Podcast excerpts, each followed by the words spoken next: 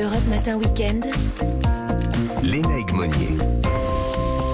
La trêve hivernale débute le premier novembre. C'est l'occasion pour la Fondation Abbé Pierre d'appeler à renforcer, entre autres, la prévention des expulsions. On en parle ce matin sur Europe un. Bonjour Christophe Robert. Bonjour. Alors vous êtes délégué général de la Fondation Abbé Pierre. Merci d'être avec nous pour parler de ce sujet avec nous ce matin.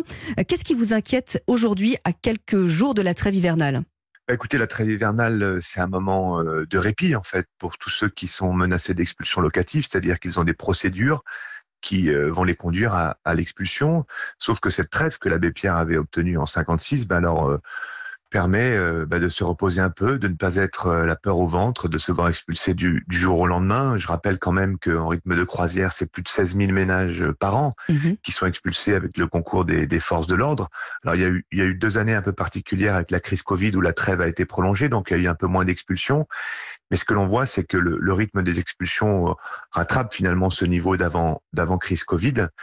Et évidemment, c'est des situations très douloureuses, donc il faut absolument mettre euh, à profit cette trêve du, du premier novembre au trente et un mars pour accompagner ces, ces familles, ces ménages, ces personnes, pour essayer de leur trouver des solutions euh, De, de relogement, parce que le, le, la pire des solutions, c'est évidemment l'expulsion. Alors le relogement, effectivement, c'est un, un vrai sujet. Les pouvoirs publics ne semblent pas vraiment vous entendre. Qu'est-ce que vous en pensez ? Ben, ce qu'on a vu, en fait, c'est que pendant la crise Covid, euh, il y avait eu des renforcements d'outils, euh, de, de prévention, d'aide. Euh, on avait renforcé les fonds de solidarité logement pour aider les personnes à payer leur loyer et leurs charges.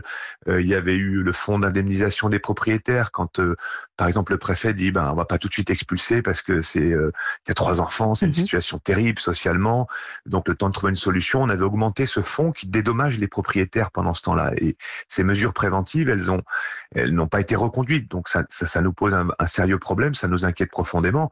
Et puis, il y a, il y a aussi, évidemment, euh, tout le contexte d'inflation, d'augmentation des prix euh, alimentaires, hein, plus douze pour cent d'augmentation depuis un an. On a cette inquiétude majeure sur, sur les charges liées au, à l'augmentation des coûts de l'énergie qui fait que tout un pan de la population va aussi rencontrer des difficultés avec des arbitrages impossibles entre se loger, se soigner, euh, se nourrir convenablement.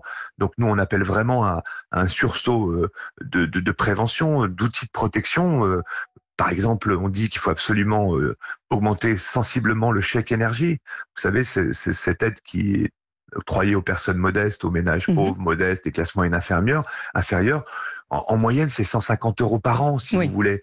Donc, ça ne permet pas de, de, de, de, de, de combler cette augmentation de quinze pour cent qui va arriver au premier janvier. Il faut absolument tripler, par exemple, ce chèque énergie et augmenter les A P L, qui sont le, le bon levier, en fait, pour pouvoir aider les ménages modestes et pauvres à se loger dans, dans de bonnes conditions et à conserver leur logement. Alors, vous parliez également, j'ai vu sur le, le site de la Fondation Abbé Pierre, le, le, le problème des loyers encadrés qui, en fait, ne le sont pas vraiment. Vous avez quelques chiffres là-dessus ? Oui, alors, vous savez, c'est... c'est... En deux mille treize, il y avait une loi qui devait faire qu'un encadrement des loyers soit mis en place dans les trente-huit agglomérations les plus grandes de notre pays. Il a été remis en cause et puis il a été remis de façon expérimentale. Donc aujourd'hui, il y a un certain nombre de, de villes qui, qui le mettent en œuvre, à Paris depuis maintenant pas mal de temps, à Lille, à Bordeaux.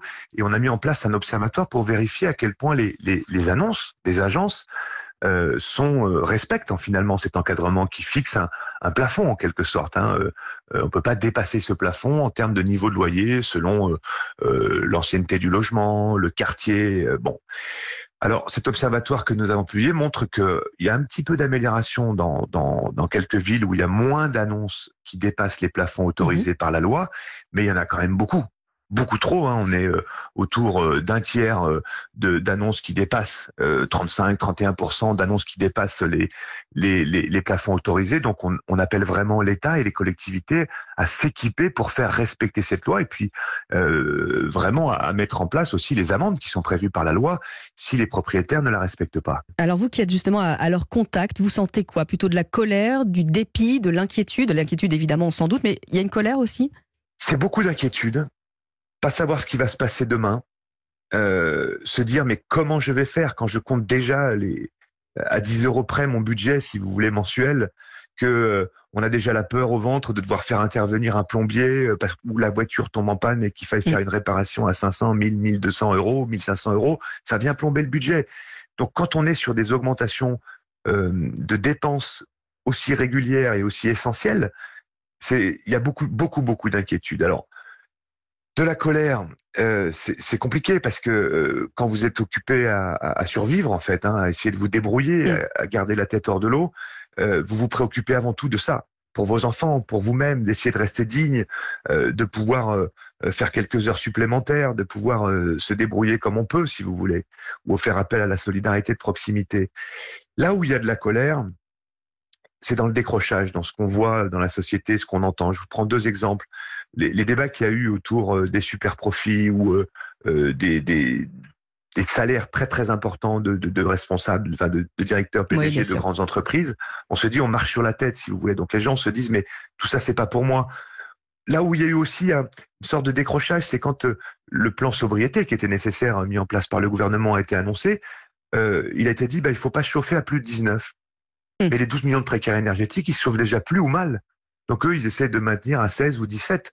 Et donc, il y a ce sentiment de décalage. Une partie du discours politique, exactement, de décalage, de décrochage, en disant mais moi, en fait, je, c'est, c'est, je suis à milieu de tout ça, si vous voulez. Et, et, et ça, ça peut pas apaiser une société. Or, pour pouvoir euh, faire face à toutes les crises que l'on subit, euh, sanitaires, euh, la guerre aussi, je pense, et ses effets, euh, la, la hausse considérable des, des prix de l'énergie, de l'alimentaire. Il faut arriver à embarquer tout le monde, en soutenant tout le monde, de façon à être en capacité de mettre en mouvement la société. Et ça, c'est quelque chose sur lequel il faut attirer l'attention, parce qu'après, cette colère, elle se transforme en, en vote extrême, elle se transforme en, en repli sur soi, en repli identitaire. Donc, c'est pas un petit sujet, effectivement. Eh ben, merci beaucoup, Christophe Robert, d'être venu nous en parler ce matin sur Europe un. Je rappelle que vous êtes délégué général de la Fondation Abbé Pierre. Merci à vous. Merci.